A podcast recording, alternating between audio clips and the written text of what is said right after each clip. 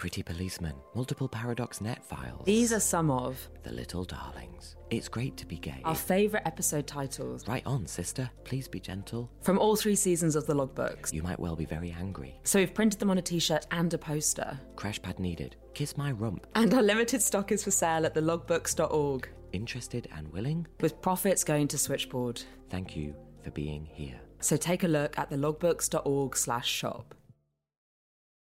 This episode contains homophobia.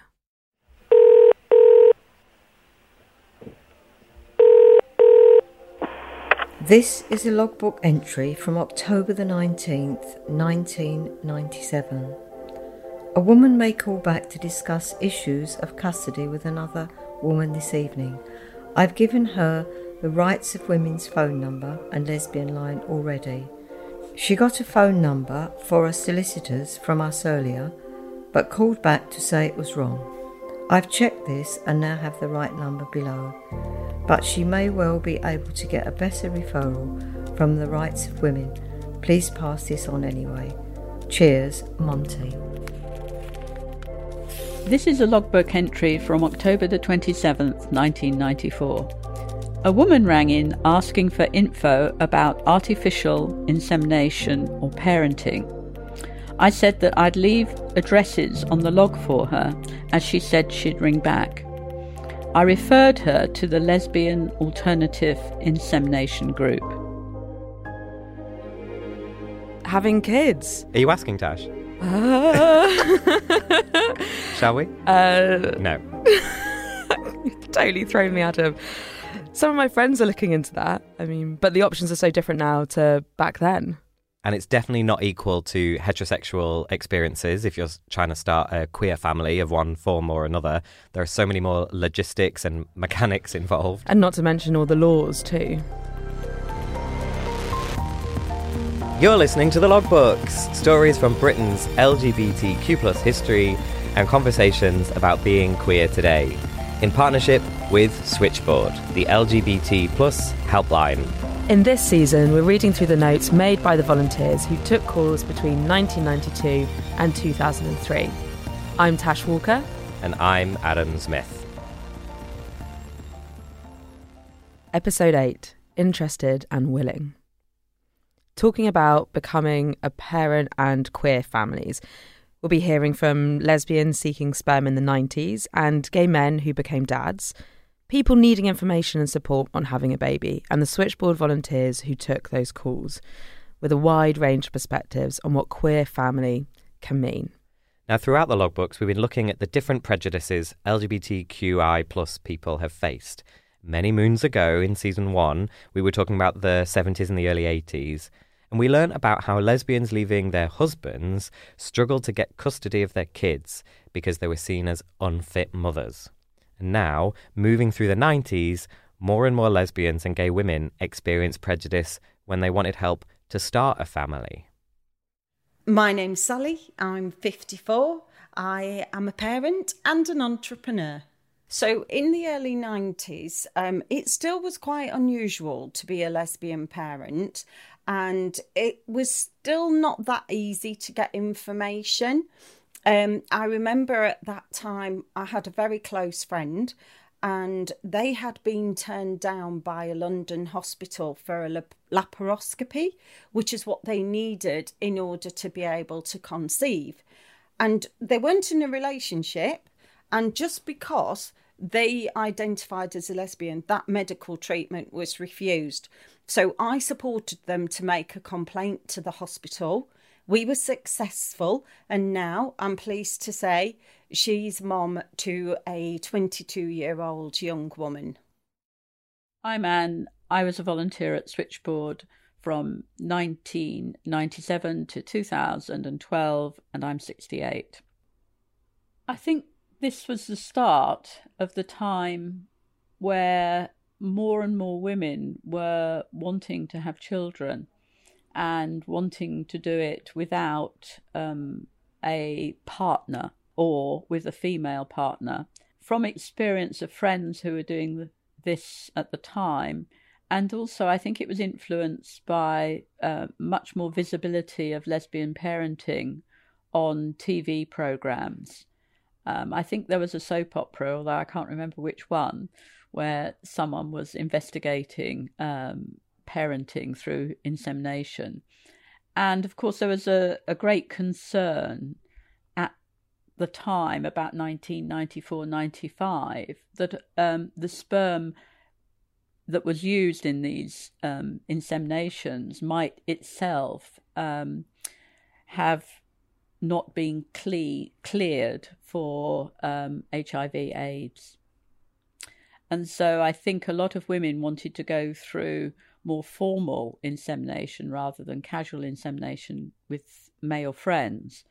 Um, and it was very difficult to find referrals for them that they could afford because, as always, if you have the money, you can get the service. But at the time, uh, for many ordinary lesbians, there was very little opportunity to go to clinics who would support them.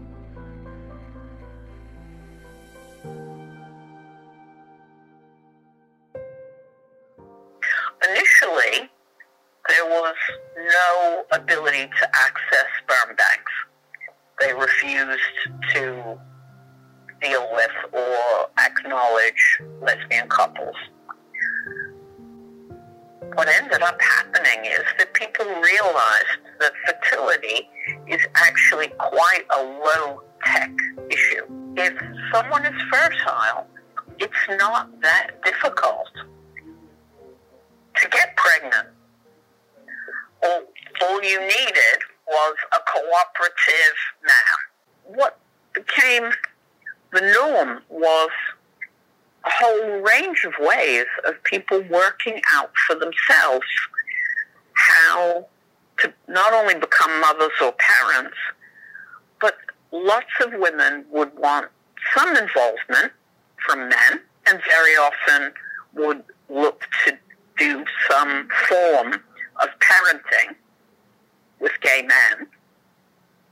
Or there were also, there's a, an interesting example that went on in Manchester where a group of left wing medical students who were aware, many of whom were either gay or bisexual, but very aware of the kinds of challenges that lesbians were facing in order to become mothers, decided not only to be group donors for lesbians so that they could become mothers, but to support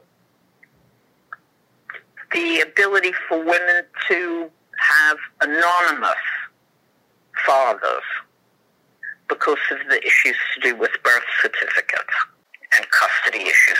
There were there were lesbians who did not feel safe if a father was identified on a birth certificate. There is no doubt that I think more than at any other time that, I was aware of, that, that people were kind of being quite bold about asking other people to have children with them. And I remember being somewhere um, and a guy that I knew quite well and had been working with and considered a friend um, was there with me. And two women that I knew said, Do you know that man? And I said, well, Yeah, yeah, I do. And one of them said, Go and ask him if he wants to be a donor. I said, What? I said, ask him if he wants to have kids. Said, All right. I thought this is a new take on my friend fancies you, isn't it? So off I went to go and ask this bloke. And I said, mm, That woman wants to know if you want to have a baby with her. And he said, Why have they asked me? They don't know me. And I said, oh, I don't know. So I went back and said, He wants to know why, why you've asked him. And they went, He looks Jewish. We're Jewish. Want Jewish baby. So I went back to him and said, They think you look Jewish. And he was like, I'm not Jewish. I like, Well, they don't think you are Jewish. They think you look Jewish. He got the right hump. wouldn't do it. I think if they just said he was gorgeous or something, he might have done it, but he didn't like the idea. All these stories of people trying to find a way to make it happen, as we see in so many logbooks from this period. And Sally was someone doing just that. We've heard from her before in the logbooks. Now, in the late 90s, Sally, with her lesbian partner, began to investigate how to start a family. So at that time, we didn't know anybody else that was looking to have children. Um, there wasn't much information available. There were no, there wasn't really a guidance of this is how you do it and this is the best way. So it seemed like everybody was experimenting and trying to find a way through. Um, so we knew that we wanted to use an own donor because we had heard of people who went to clinics, had one child, and when they went back to have the other child, that donor's sperm had all gone. So the children ended up um, having uh, different genetics, which for some people, that's absolutely fine. I certainly wouldn't like advise people on what to do. But for us, we wanted our children to genetically be the same. And I guess because I didn't find my birth dad till 23, we wanted the children to at least know who the donor was. But we didn't want them to be part of our family. And again, that's that's different for every person doing this. Um, but we were very clear, I think, what we wanted.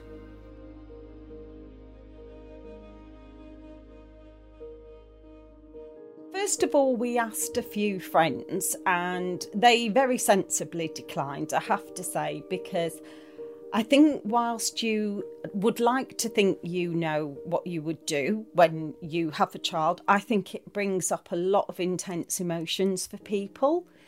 And um, we felt actually in the end it was easier to advertise and recruit somebody specifically so that we would then be able to say, well, this is what we want. And so we advertised in the pink paper. Well, we thought by advertising in the pink paper, we would um, get some uh, people that were maybe about our same age, um, maybe were in uh, London or the surrounding areas, so not too far to travel. We just thought it, you know, it might be a good publication for us to find somebody. I do remember roughly what we wrote. We're looking for a donor. I think we might have said limited involvement required, and I think we also said no financial assistance required because uh, that can muddy the waters. So we wanted to make it very clear we were the um, parents of the children and whilst we did want the kids to know the person, they were not part of the family group, more like an extended family member. We were very clear we didn't want to use a heterosexual male as the donor because we felt they wouldn't fully understand our family and appreciate that they were not part of that. Um, so we felt by selecting a gay man, uh, we'd have more uh, opportunity to keep our nuclear family secure. We wrote, We're a lesbian couple um, looking for somebody over the rainbow to make our dreams come true.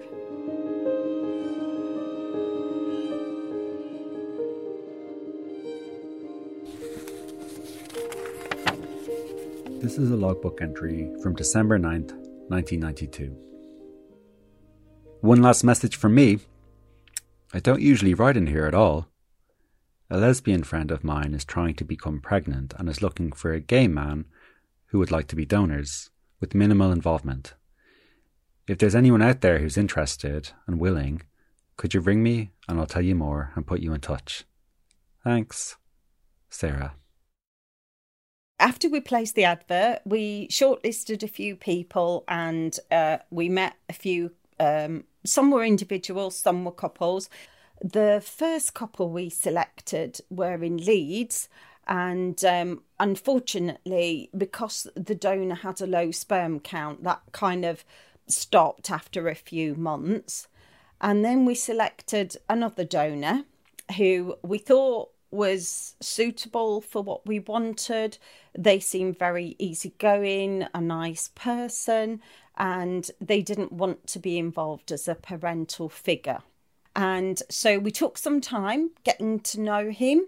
Um, we'd have meals. We went on a short break away together, um, just to make sure that we were really comfortable with what we were doing.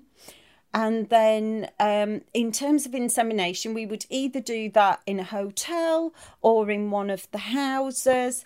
Um, he would do his bit separately, deliver the material that we needed to us, and then um, we would uh, have sex and inseminate at the same time. And the reason that we did that, much to the horror of our children, is because we wanted them to know that they were born from love and so that it wasn't just a mechanical process. They'll be mortified. They won't listen to this, but honestly, they'll be like, oh, fuck, mum, did you have to tell the world? Lots of people in the LGBTQ plus community were thinking about how they could have children and there's quite a, a well known couple that were living in Essex at the time who used surrogates to achieve that. Um, and for a lot of lesbian women, they were looking more at donation, but people were also looking at fostering and adoption as options because whereas that had not been approved, now it suddenly was starting to open up as a possibility. So, um, I never uh, like biologically wanted to have children, but my partner did. So for us, it was a very straightforward discussion between us. Um, I think there was a lot of concern about would our children be bullied? Would they be very different? Actually, what we found after we had them is that there were other people in the same situation as us, other women that had had children via donation. I have to say, most of them had used clinics, um, but they were not the only kids. And I have to say, like, everybody was really supportive. So the schools, the health services, we didn't face any discrimination from those avenues at all. And at the end of the day, you have to make decisions for yourself about how you want to live your life. And having children was very important to us to complete our family. I didn't care what the children called me. Initially, they called me Da, and then they called me Mum, and by my first name, Sally. I don't mind. I think it's, I don't feel a need to impose a label. It became apparent as they got older that actually they wanted to have my name. That was important to them. And because I wasn't able to go on their birth certificates, um, so where it said father, it was blank, whereas now I, I would have gone on there. So we changed their second names by default to include both our names.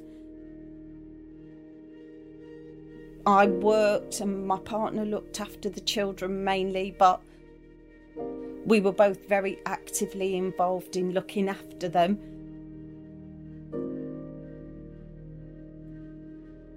You never really know what you're going to have to face until you have the kids. but it sounds like Sally and family handled it with openness and honesty. Thinking about it, I don't think there was anyone in my school with gay parents that I know of.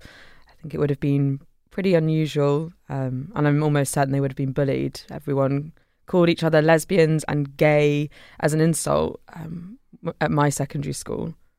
But I do wonder how Sally's kids handled it with other people they came into contact with. Oh, Sally's got a cute story about this. You know, we did sometimes have to raise issues in classes because they'd. Uh, when you're trained in a certain way, it takes time to unlearn what you've learned. So a teacher might say, um, What did you do with your mum and dad over the summer? And, um, you know, it can make you feel, Well, I don't have a mum and a dad. But that's true for children who have one parent. Um, for whatever reason. So they had a big responsibility on their shoulders, really, to educate teachers and professionals to say, This is my family. And I think because of that, it made them more protective and more strong in their sense of identity as as as a family. And with other children, you know, when they'd say things like, Oh, where's your dad? or they knew. So they would go into details and they would say, I don't have a dad. My parents conceived me using sperm. And, you know, when a child's five or six and uh, uh, this child then relays it to their parents, um, that parent has to decide whether they ignore it or they engage in their own conversation with their child about different ways of conceiving children. They had no issues about who they were. Um, some of the children did, and they would just calmly explain to them, You have a mum and a dad, I have two mums.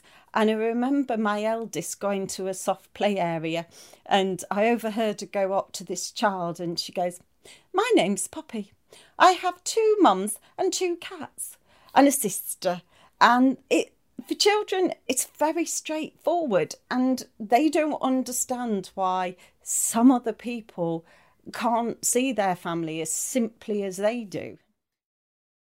Hello, I'm Lynn, and I'm 72 years of age.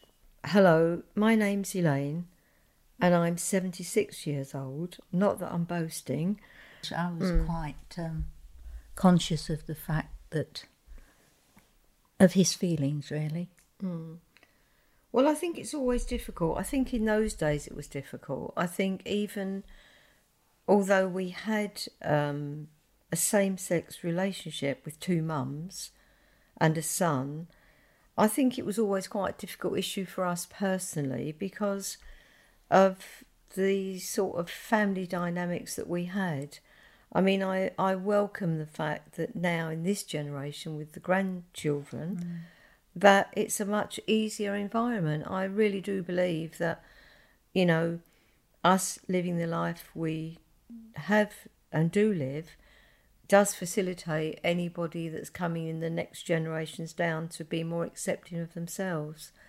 And, you know, that's what we hope for everybody is that we can be accepting of who we are and, you know, look forward to the day when people aren't shocked because I do believe that even in today's world, there are just so many people that find it very difficult to accept when it's within their own family.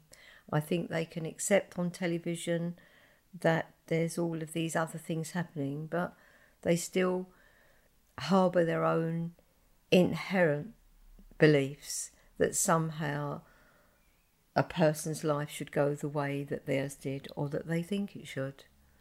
So we're always learning, I guess. There were so many changes happening in the 90s and early noughties. More legal rights, the internet, changing representation on TV. And shifts among fertility providers in how they worked with the law and the regulations about starting families. Yeah, right. So our period in this season ends in 2003, but it wasn't until 2009 that two mums using a sperm donor to have a baby could both be recognised on the birth certificate as joint parents. We didn't find any logbooks of calls from gay men looking to become parents, but we know they were around. So we spoke to one couple to hear their story. My name's Tim. I'm 53. I live in Lewisham, uh, and me and my partner adopted children in the early 2000s. We met at uni, um, became a couple in 1990, but he, Dave was living in Aylesbury, and I was living in Hove, so quite a long way apart. So the logical thing to do after a lot of driving to and fro in various old cars uh, was to get a place together kind of in the middle, which effectively was London. And obviously, uh, Dave's a teacher, secondary school teacher. Uh, there's obviously quite a lot of schools in London. Um, so eventually he got a job uh, in a school in South London. So we moved to South London into a rented flat and even in those days, uh, even in those days, even that was an issue because obviously there's no civil partnerships or any form of legal, rec- there's zero legal recognition of gay relationships. So the first thing was uh, I was up front with the landlord, who was a fairly conservative ex-policeman, that we were a couple, because he was offering to change the double bed for two single beds, and we just went, no, we don't want that. And they kind of, they sort of twitched a bit, but they they went with it. To be fair, and it was always fine. And they always referred to us as the boys, which kind of slightly demeaning, but at least it was friendly. I'm Dave. Uh, I'm 56, uh, and I first started looking into uh, adoption with my partner in in the late 90s. And certainly in those days, you know, having children was just just not part of the equation. I think for for for most gay couples, it wasn't really something you even thought was possible. uh, and therefore, in a sense, you probably didn't you didn't sort of miss it, I suppose, because it wasn't something that was possible. And that was probably true, or it felt to be true throughout uh, most of the nineties. I mean, obviously, I, I, I like kids. I, as a teacher, I'd always worked with kids, and I suppose I thought that that was where I get my sort of uh, sort of paternal fe- feelings or whatever out of the way. Not not that teaching is particularly paternal, but you know what I mean.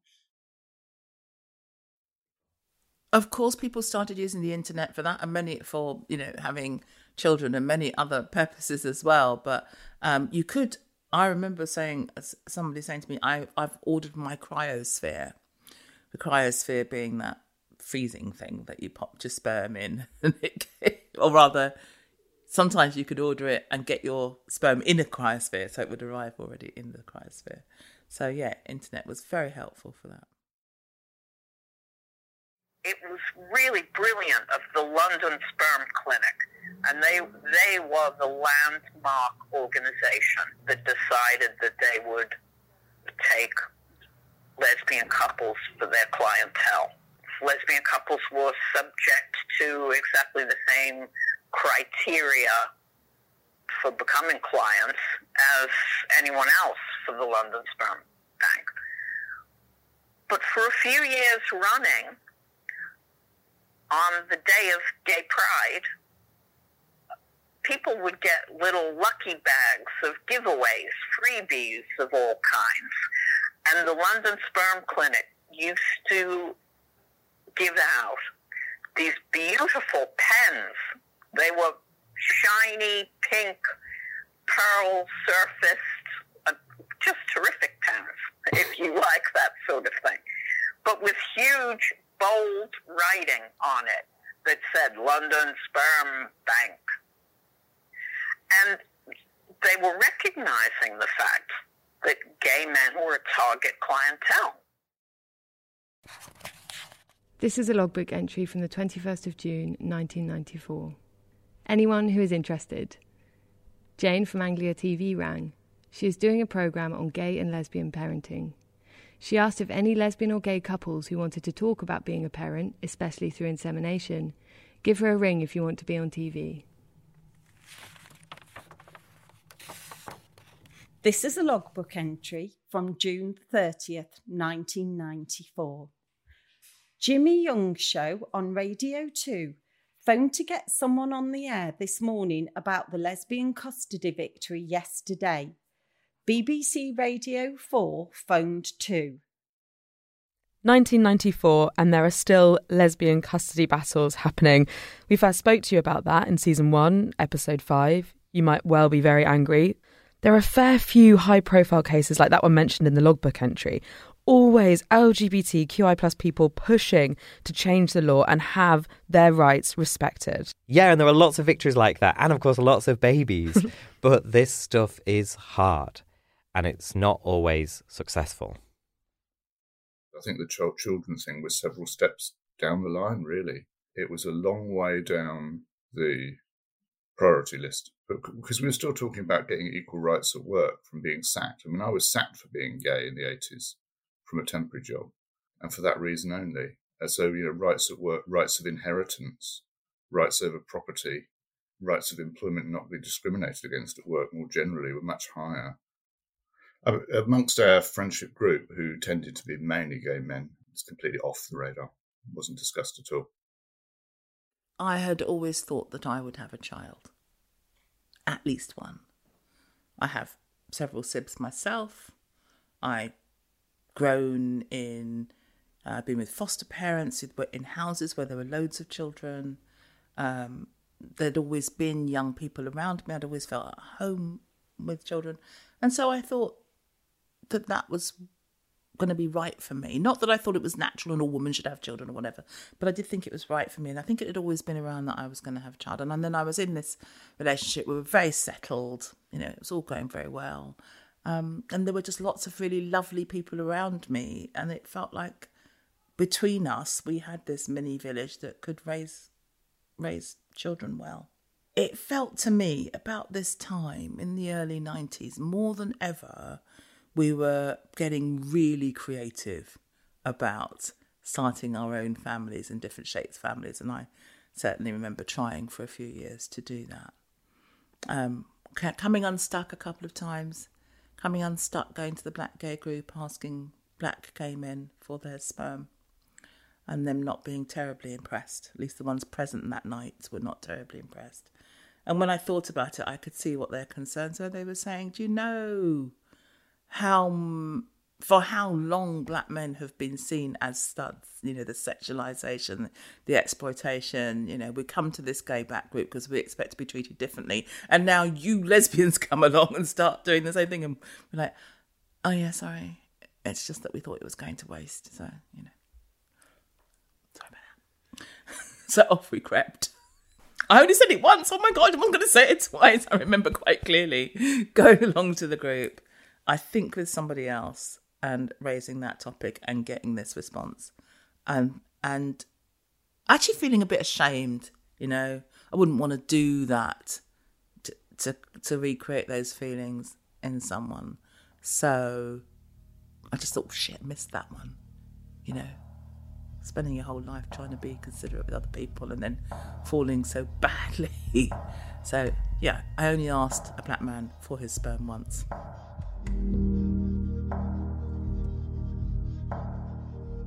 So it was a, a while then, a few years before um, I thought thought about it again. I actually de- decided that I would then have artificial insemination, um, and and that was you know that would be simpler and I wouldn't have to upset anybody. But that is really expensive. And you have to talk to all sorts of invasive people and they ask disgusting questions and they do terrible things. So that didn't last very long either. We had a couple of goes at that and yeah, that's not nice. Um, and then and then a man who is so precious to me and was then and still is um, said, you know, we could do this. And that was actually it was lovely just being in that, just just feeling that I wanted to collab to collaborate, yeah, to be that close. That's a weird word, right? But it was lovely to um, I was in a partnership, he was in a partnership, so we were both, you know, in our same sex relationships. Um, but all four of us had talked about it and thought that this would be a good thing to do. And there's something very lovely about a gay man. I think he arrived on a moped on a Sunday morning and he produced the croissant, the Sunday papers, and a little vial of sperm that she'd kept warm. yeah, we tried for a while. Uh, and I know a lot of others who have been very successful, raised children in you know, non traditional families, and uh, um, have raised spectacularly lovely children.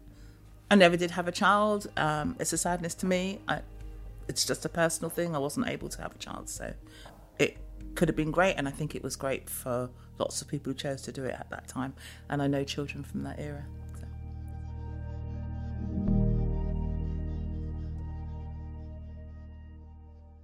Gosh, those kids are so lucky to have Femi in their lives. Right? Shout out to Femi always. there are so many different ways to have children, including being helped by a surrogate. And that was the road that Kath and her partner took. Just as it was very hard for me to to lose custody of my kids and live with that, it was heartbreaking. I had a, a, number of years which were very dark for me um, until I got them back. And uh, you know, in a in a strange sort of way, the nineties were some of my best years because uh, my partner and I had a child, an insemination child, as opposed to the two from my previous marriage, um, and who's absolutely adorable, still. So I have three sons. I'm Kath Gillespie Sells, MBE. I am a 70 year old woman, lesbian, shall I say. Um, I am a disabled mother and grandmother, and that's me. Yeah, he's quite a character, but he's, he's a lovely boy, very very sensitive and and um, and just really takes the issues on, you know, as hard as they might be for him as well. Sorting out how he felt about not having a dad, having a donor. You're always asking yourself, you know, is is this an okay thing to do?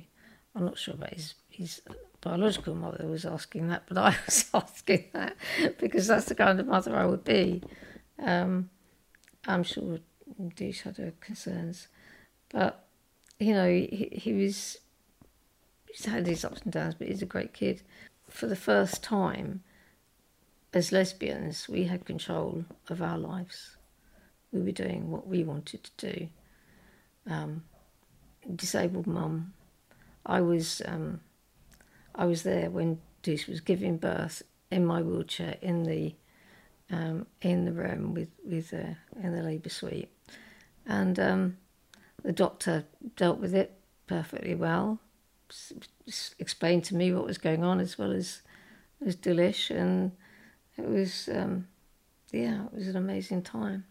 So, and I know we we we in priv- privileged privileged positions because Deuce being a doctor and I being having had been a nurse and um, I was a therapist at that time.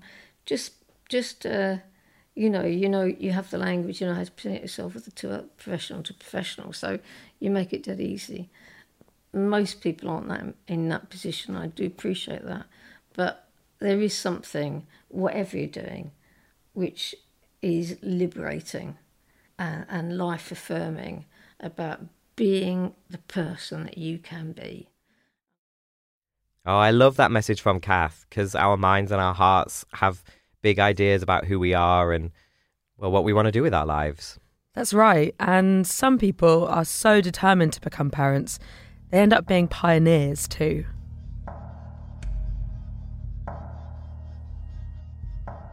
We were living in uh, Peckham at the time, and um, which is in Southwark Council's district, and um, they'd got a campaign of adverts on, on bus shelters, and I think on buses, if I remember, which indicated that they were prepared to consider adopters of all races, all genders, uh, and you know all sexualities, and that was explicit. I suppose partly it was a challenge. I thought, well, okay, you know, they've announced this.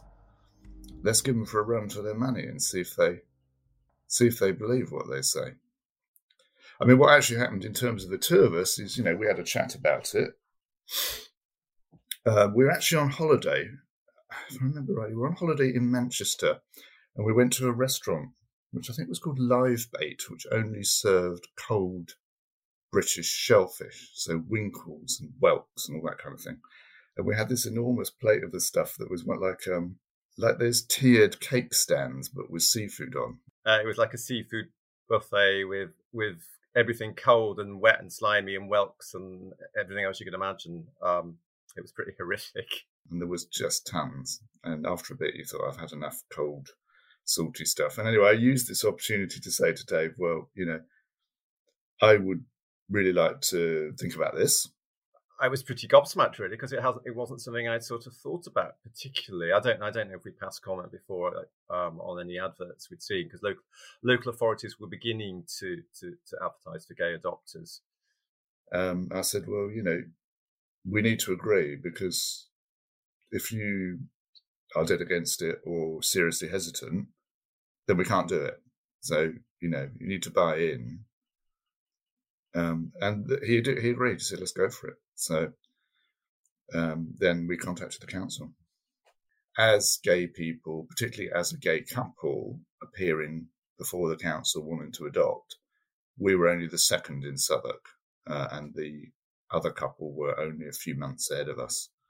Um, and I think Southwark, to be fair, was fairly pioneering. I don't know if they were the first historically, but they were definitely the cutting edge in London. There's two main stages. There's a stage where you're approved as an adopter by the panel, and then there's a later stage where you're matched with children and that match is approved.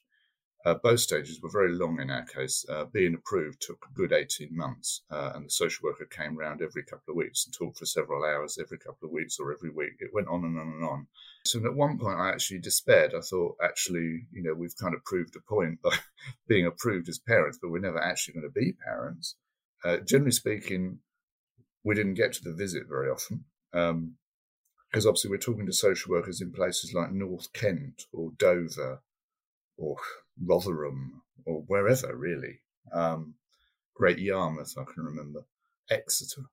Um, and I can remember one one social worker said, "Well, we wouldn't consider you because this child needs to have a mother." So I was like, "Okay, well that's that's a dead stop then. Not going anywhere with that."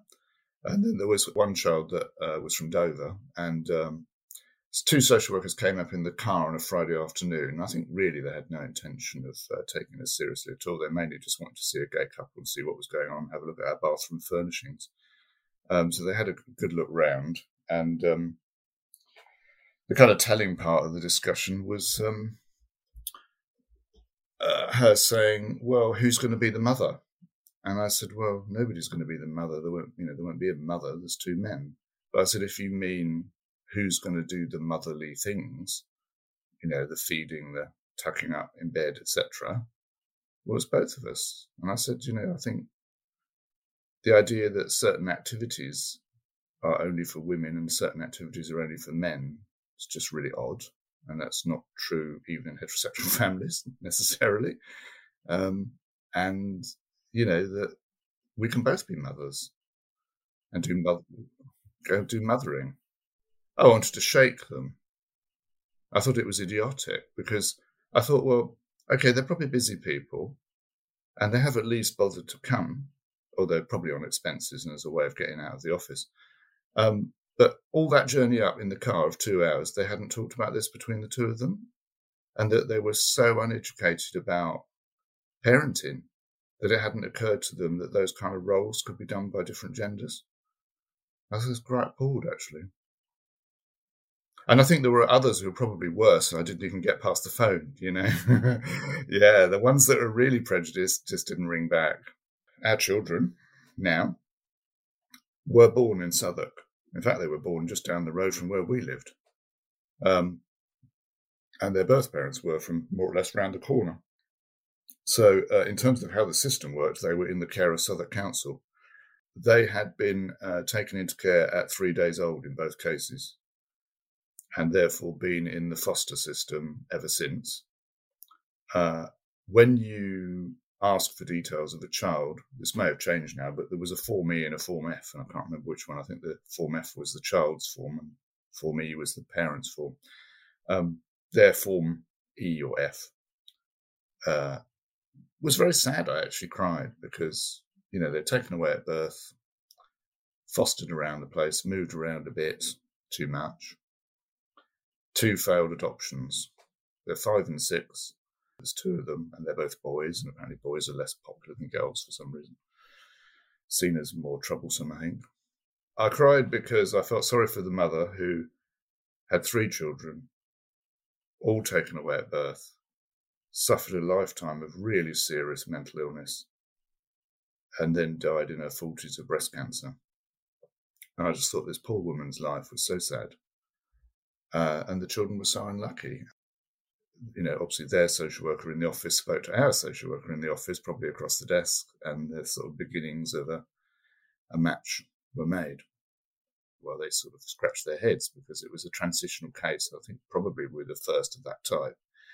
Uh, might have been one of the first actual orders made under the new act for a gay couple, which meant that all the kind of paperwork didn't really work. Um, and the the birth, so-called birth certificate, which you get after an adoption. Um, uh, this is the registry office. They hadn't caught up with the changes. I don't think anyone had told them or told them what to do. So the the the, the pro forma has mother, father, and they didn't know how to fill it in. They actually rang me up and said, "What do you want to put?" And I said, "Well, you can't put mother because I'm not a mother. I'm not female." So I suggested that they kind of get their typewriter and put some X's through mother and make it father one and father two, which is what they did. I think I was father one and Dave was father two, and he wasn't very happy. You can't win, can you? Because what do you do? And here were these two boys because they weren't they you know they weren't babies. They were um was it five and six, six and seven. They you know they were they were old enough to know you know to be real sort of human beings who had their own minds and just uh that was so weird you know, you you you meeting these very lovely foster parents, but uh, you, again, you were a little you were thinking, well, they know we're a gay couple. How do they feel about that? Because it was that, that you know that was always an issue. How do people feel about uh, gay adoption? Because it was so new, and you knew that a lot of people didn't think very highly of it. Uh, and then meeting the two boys uh, who were completely busy, and then it suddenly became very real because these are two, you know, these are two human beings that potentially are going to be spending the rest of their life with with you, or well, not quite that, but you know what I mean. We didn't twist their arms to get them to call us dad, and they never have.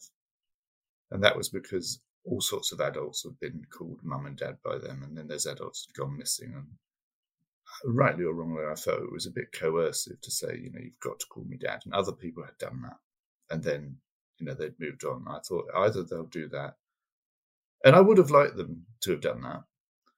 But I think the moment it probably came was when their friends came round and they went, they just really casually just went, oh, that's my dad. So although they don't call us dad, they would introduce us as their dad.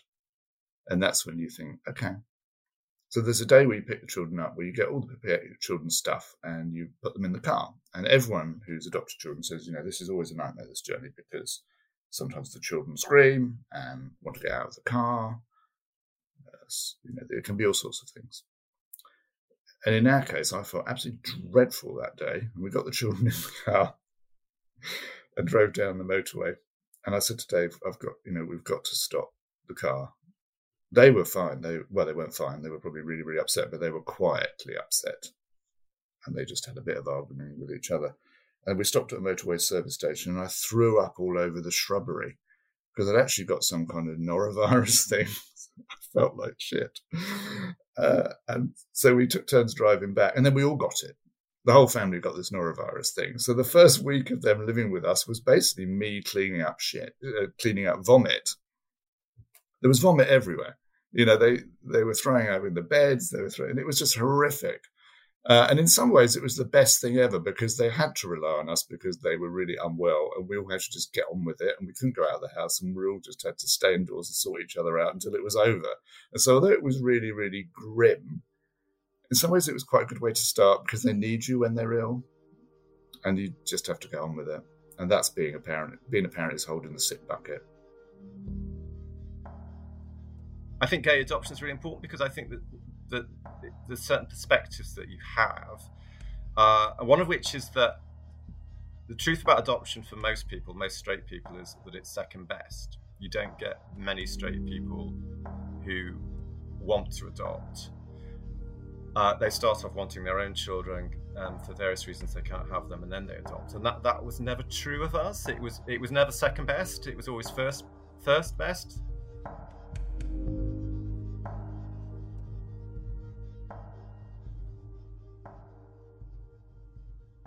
Oh, such a fab story. And pretty rare. Which is interesting because we see that reflected in the calls to Switchboard, mainly being from women. But here's another man, a volunteer at Switchboard no less, who wrote this really sweet logbook entry.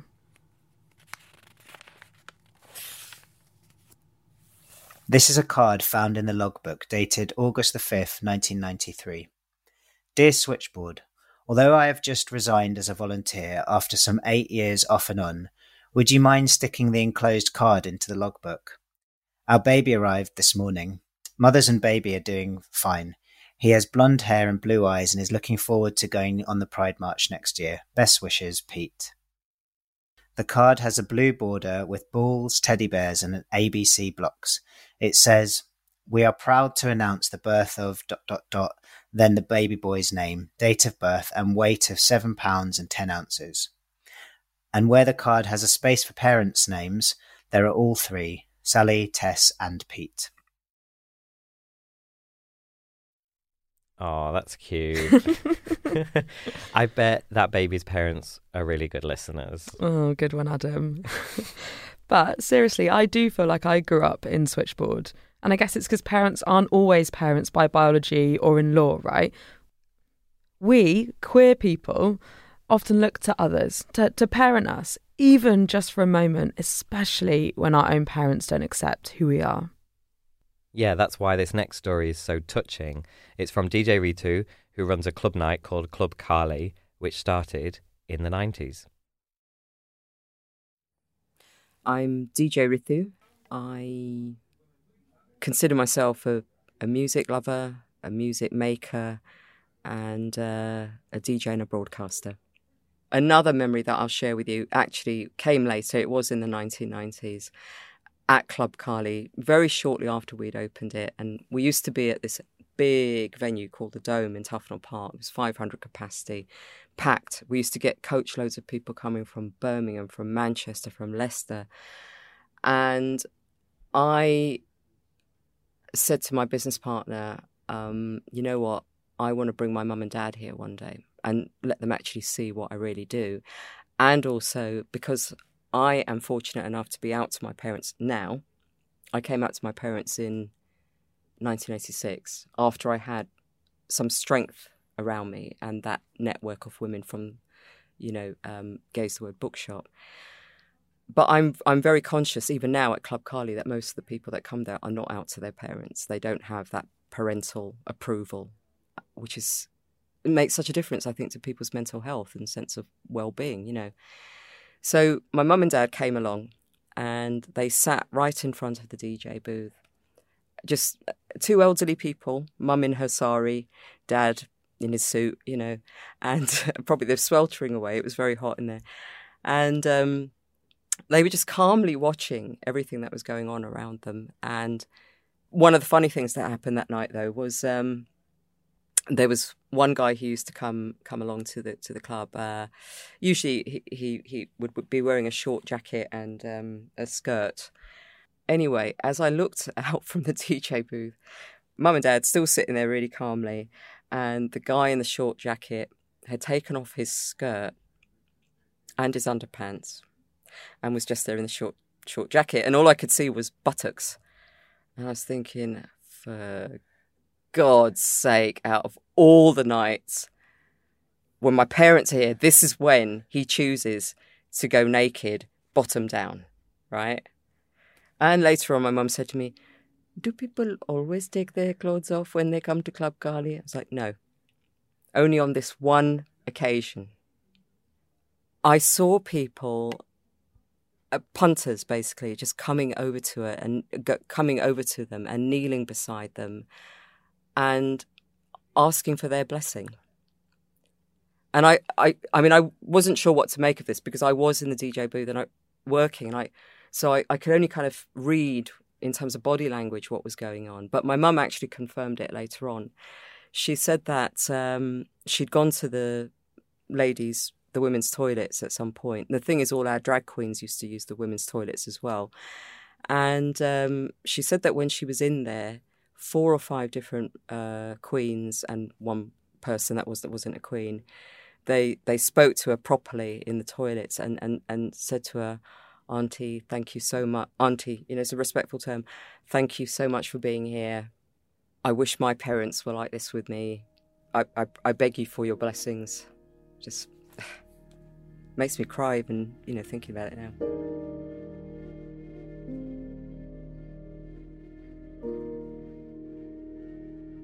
Adam, do you always take your clothes off in the club? And the studio. Oh, I just noticed. Where do we go from here? well, we've got to link this theme of parenting to today. And we've had lots of stories from the 90s and noughties. So we're going to hear from a bunch of people talking about their own experiences of queer families and their feelings.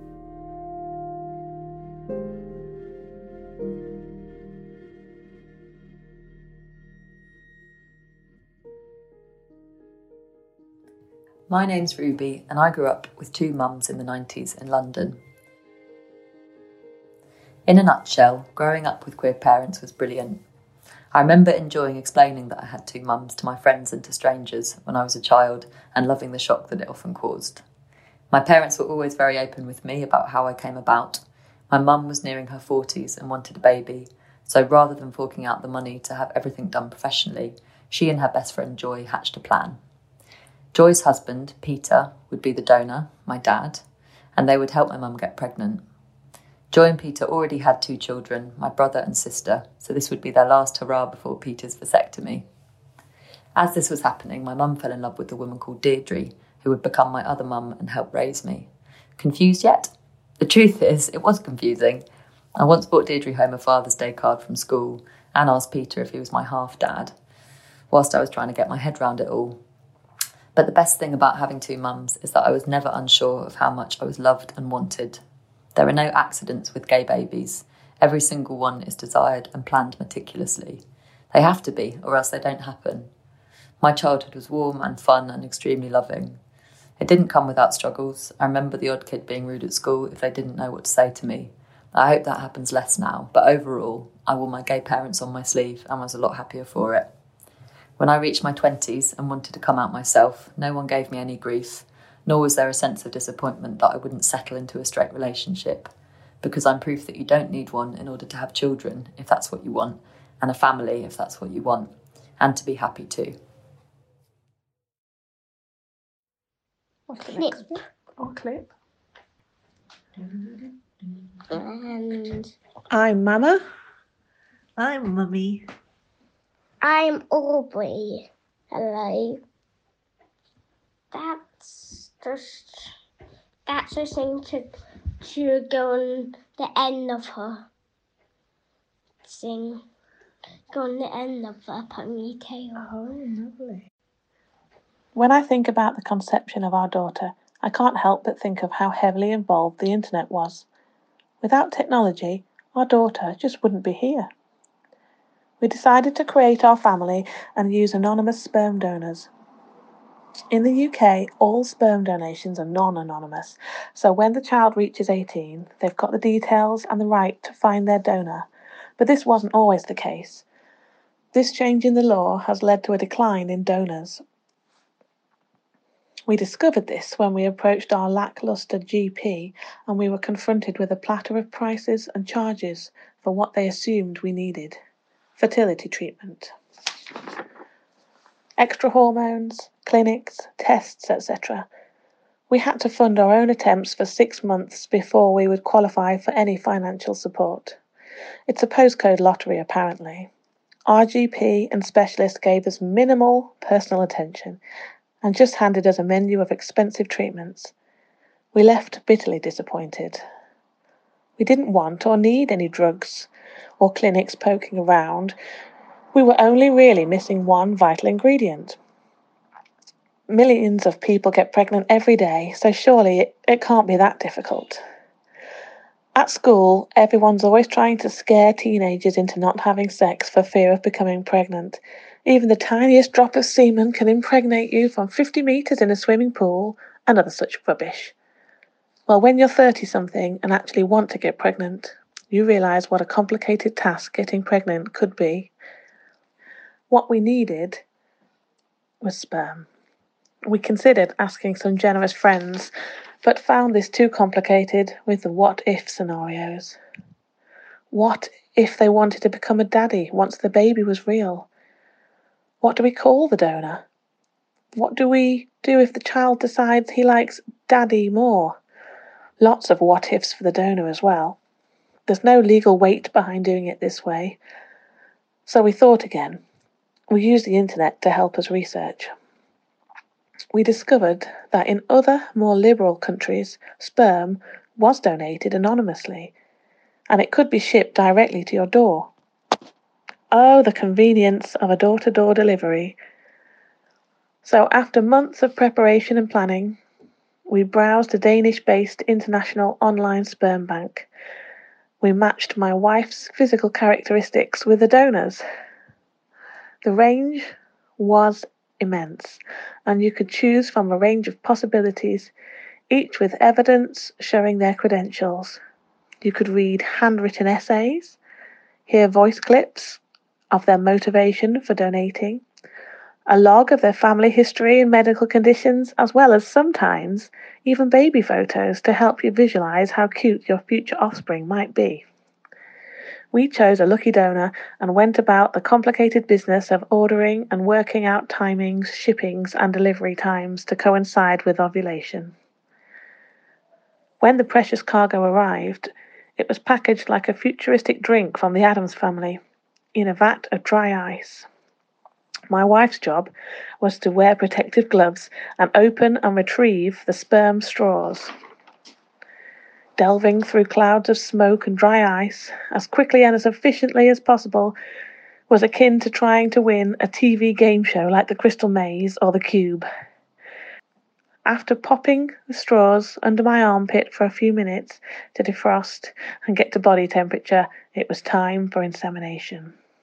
And then hanging around upside down for as long as you can stand it. Then it's the two week wait, just like everybody else. Hello, my name's Pete. I'm a 27 year old queer person from Glasgow. It occurred to me only recently uh, that coming of age in a time where queer family making was more visible than it had ever been, that I'd assumed if I wanted to be a parent later in life, I could be or should be. That expectation turned into something more existential like my newfound right to queer parenthood meant an opportunity to do right and rectify my own childhood experience by attempting to in some way perfect the childhood of a life not my own, but still attached to it. And it occurred to me, how selfish is that? And how ignorant of me to assume that I'd have absolute influence for a curative outcome for myself via the conceptual happy childhood of another. And it made me question whether I want to be a parent for the right reasons, and was the caring role superficial or an authentic impulse for me? And what is the right kind of a queer parent anyway? And particularly as opposed to the dead construct of a heteronuclear family and an adopting an approved of system as a queer ideal.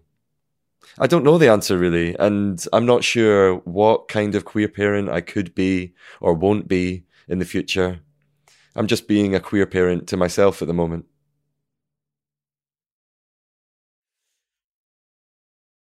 Hello, so my name is Finn, Finn Greg, or Finn the Human, as my young people often refer to me.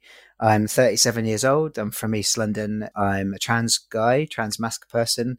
Uh, identify as trans and queer first and foremost, and as a guy after that sometimes. So I'm a youth and community director now of, of gendered intelligence, so director of youth and community services. But when people ask me what I do, I often go youth worker. I mean, I'm the director of a charity, and I mm, yeah I do a lot more.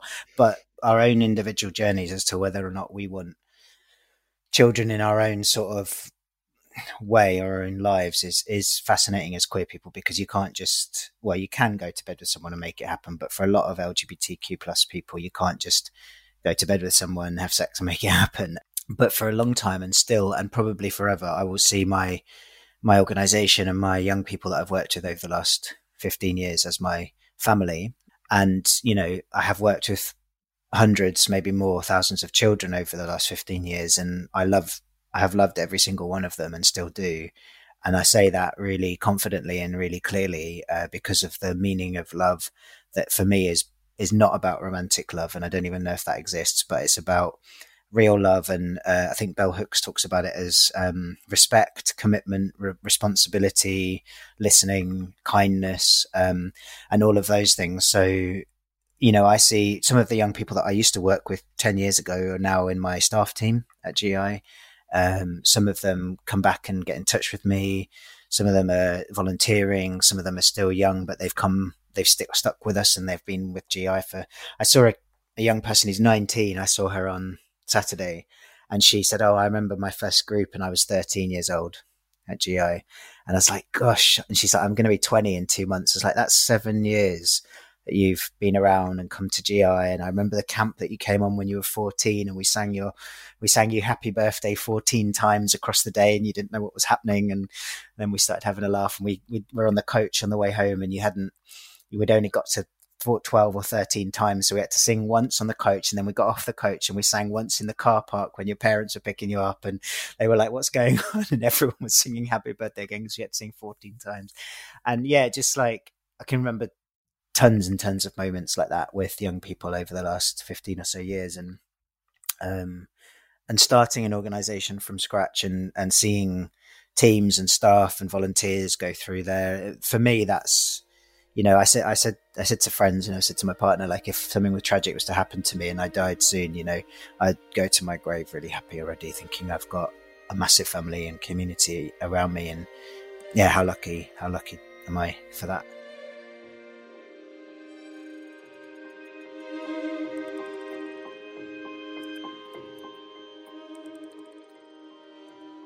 This has been a very family friendly episode. The next one definitely is not. so join us in the dark room and playpen as we hear all the stories from the 90s about kink and fetish sex. Tash, pass the poppers.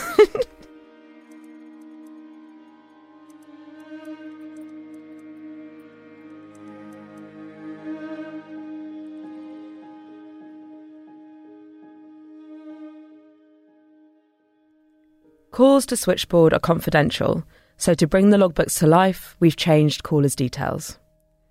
The Logbooks is produced by Shivani Dave, Tash Walker, and Adam Zmith in partnership with Switchboard, the LGBT plus helpline, and supported by the National Lottery Heritage Fund. If you think other people would like the logbooks, please rate and review us on Apple Podcasts. These ratings and reviews really help others to discover the show. You can send us your feedback and stories to hello at thelogbooks.org or join the conversation on social media with the hashtag TheLogbooks. Our music is by Tom Foskett Barnes, and our artwork is by Natalie Doto. Thanks to Steph Dickers and the team at the Bishopsgate Institute, the folks at ACAST, Content is Queen, David Pye, the staff and volunteers at Switchboard, and everyone who shared their stories with us. Switchboard continues to take phone calls from 10am to 10pm every day. If you're affected by any of the issues in this podcast, or need to discuss anything to do with gender identity or sexuality, you can call Switchboard on 0300 330 0630.